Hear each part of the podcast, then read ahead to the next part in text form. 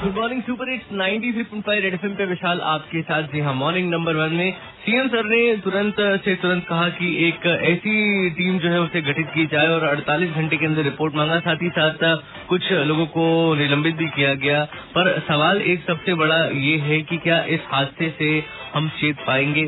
क्या इस हादसे के बाद ऐसी जो लापरवाहियाँ होती हैं हमारे शहर में, जिस तरह से जब इसका निर्माण होता है तो कोई भी कार्य जब प्रगति पर होता है, यानी कि जब वहाँ ऐसा कंस्ट्रक्शन होता है तो वहाँ से लोगों का आना जाना मतलब उसको अलाउ करना, ये अपने आप में एक कितनी बड़ी गलती है, ये आप समझ सकते हो। क्योंकि जब भी कोई ऐसा कंस्ट्रक्शन का काम चलता है तो वहाँ पर लोगों को आने जाने के लिए नहीं कहा जाता है कि वो उस रास्ते को ना प्रेफर करे क्या वहाँ ऐसा कोई बोर्ड था, कुछ था। और इतने दिन से अगर वहाँ पर ऐसा ये काम चल रहा था तो वहाँ पर क्या कोई ऐसी सिक्योरिटी भी थी कि अगर कुछ ऐसा हो जाए तो इमरजेंसी में ये जो चीज़ है, उनकी हेल्प कर पाए। लेकिन ऐसा कुछ भी वहाँ नहीं था। और ये अपने आप में एक बहुत बड़ा सबक लेने वाली चीज़ है कि ऐसे हादसे भगवान न करे कभी हो, लेकिन अगर ये और बड़ा हादसा होता तो फिर क्या होता? मैं बस ये कहना चाहता हूँ, उन सारे लोगों को जिन्होंने अपनी जान की परवाह नहीं की और उन तमाम सारे लोगों की हेल्प की I mean seriously hats off to you guys